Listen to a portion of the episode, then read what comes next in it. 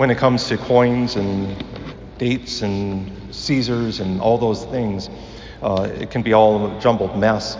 But the one thing to remember with this particular denarius, um, sometimes uh, in, in the Greek it actually is the tribute coin or tribute penny. Uh, the one thing to remember with this is that um, a Jewish person should not have had it in their pocket, period. Just straight and simple. First of all, it was a Roman coin, not a Jewish coin. It was uh, good only, really only for paying uh, coins went back and forth. They had, had conversion systems and stuff like that. But it was really only good for paying the census tax to Rome. And a good Jewish person would have rejected that. That's why the Pharisees were so interested in this question, because they wanted to know if Jesus said we didn't have to pay the tax. The Herodians, on the other side, were supporters of, of uh, Caesar, Caesar Tiberius, because uh, Herod himself was a puppet king put in place by Rome, and if Tiberius uh, went away and the Romans no longer had control of, of what is now Israel, while Herod would lose his kingship. And so the Herodians were, of course, supportive of this tax. And so you know you're in trouble when you have two groups that don't see eye to eye on anything else coming to you and asking you one question. And especially one as loaded as is it legal to pay the tax or not? Not legal uh, by law, by earth law, but legal, moral, according to God's law. So Jesus does a brilliant thing show me the coin. And he points out another reason why a Jewish person should not have had that coin in their pocket.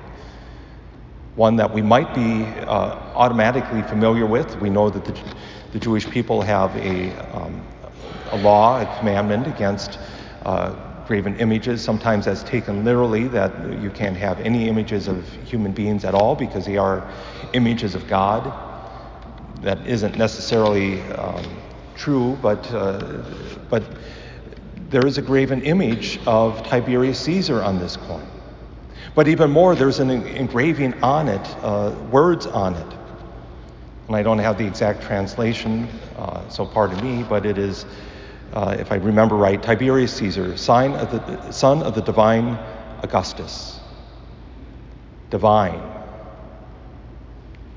Divine, as in God, Augustus. Do you see a problem here?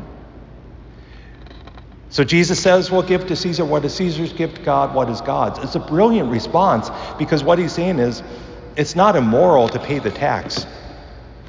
What is immoral is to declare that Caesar is God. It is immoral to listen to Caesar when, it, when he tells us not to obey God. In these last days, perhaps we've uh, been a little bit more aware of that. Of course, we have anarchy on, on our, in our streets in our major cities and, and those things, but uh, we're talking when, when the divine law conflicts with the natural law or, or the, the human law, not natural law. Divine law and natural law can never contradict. When divine law contradicts human law, which one do we follow? And Jesus seems to be saying, give to God what is God's. If God asks us to worship, we should worship. If humans ask us not to worship, what do we do? Well, we can worship in other ways. Give to God what is God's, give to Caesar what is Caesar's. And we live in a world that seems to put that backward. If Caesar says something, and of course we don't have literal Caesar anymore, but if Caesar says something, if our government says something, we follow it, follow it blindly. We can't. Think of the things, some of the things that, that uh, our government has said are legal.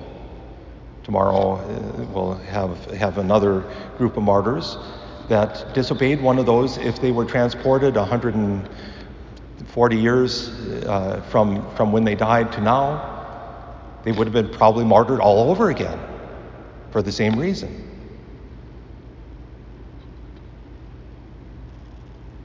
As Catholics, we're, we are called to follow God. And there are times, of course, when that human law, the laws that humans make, are just, and we follow them. Is it just to follow the speed limit? Yeah. Is it just to follow follow certain uh, health codes and, and uh, things things like that? Well, yeah. I don't want to go to a restaurant. I don't know if you do either, where they're covered in rats and cockroaches. There's reasons for some of these ru- rules and laws, but where they conflict with God's law. And that's what Jesus is pointing out. Give to God what is God's, give to Caesar what is Caesar's. Don't ascribe to him divinity. Don't look to him, the government, to save us, to be our Savior. We have one Savior, Jesus Christ. That's it. As we come this day, we ask the Lord to help us to um, follow what uh, some have, have kind of divinized in and of themselves separation of church and state. They think that this, the church has nothing to do with the state. Uh, really, separation of church and state is on the opposite side, that the state cannot impose its will upon the church. That's rendering to God what is God's, rendering to Caesar what is Caesar's in its highest, most American form. As we come this day, we ask the Lord to help us to be wise, to help us to be aware of how we need to keep these things separate and not uh, ignoring God when human law require, would require us and not divinizing our government.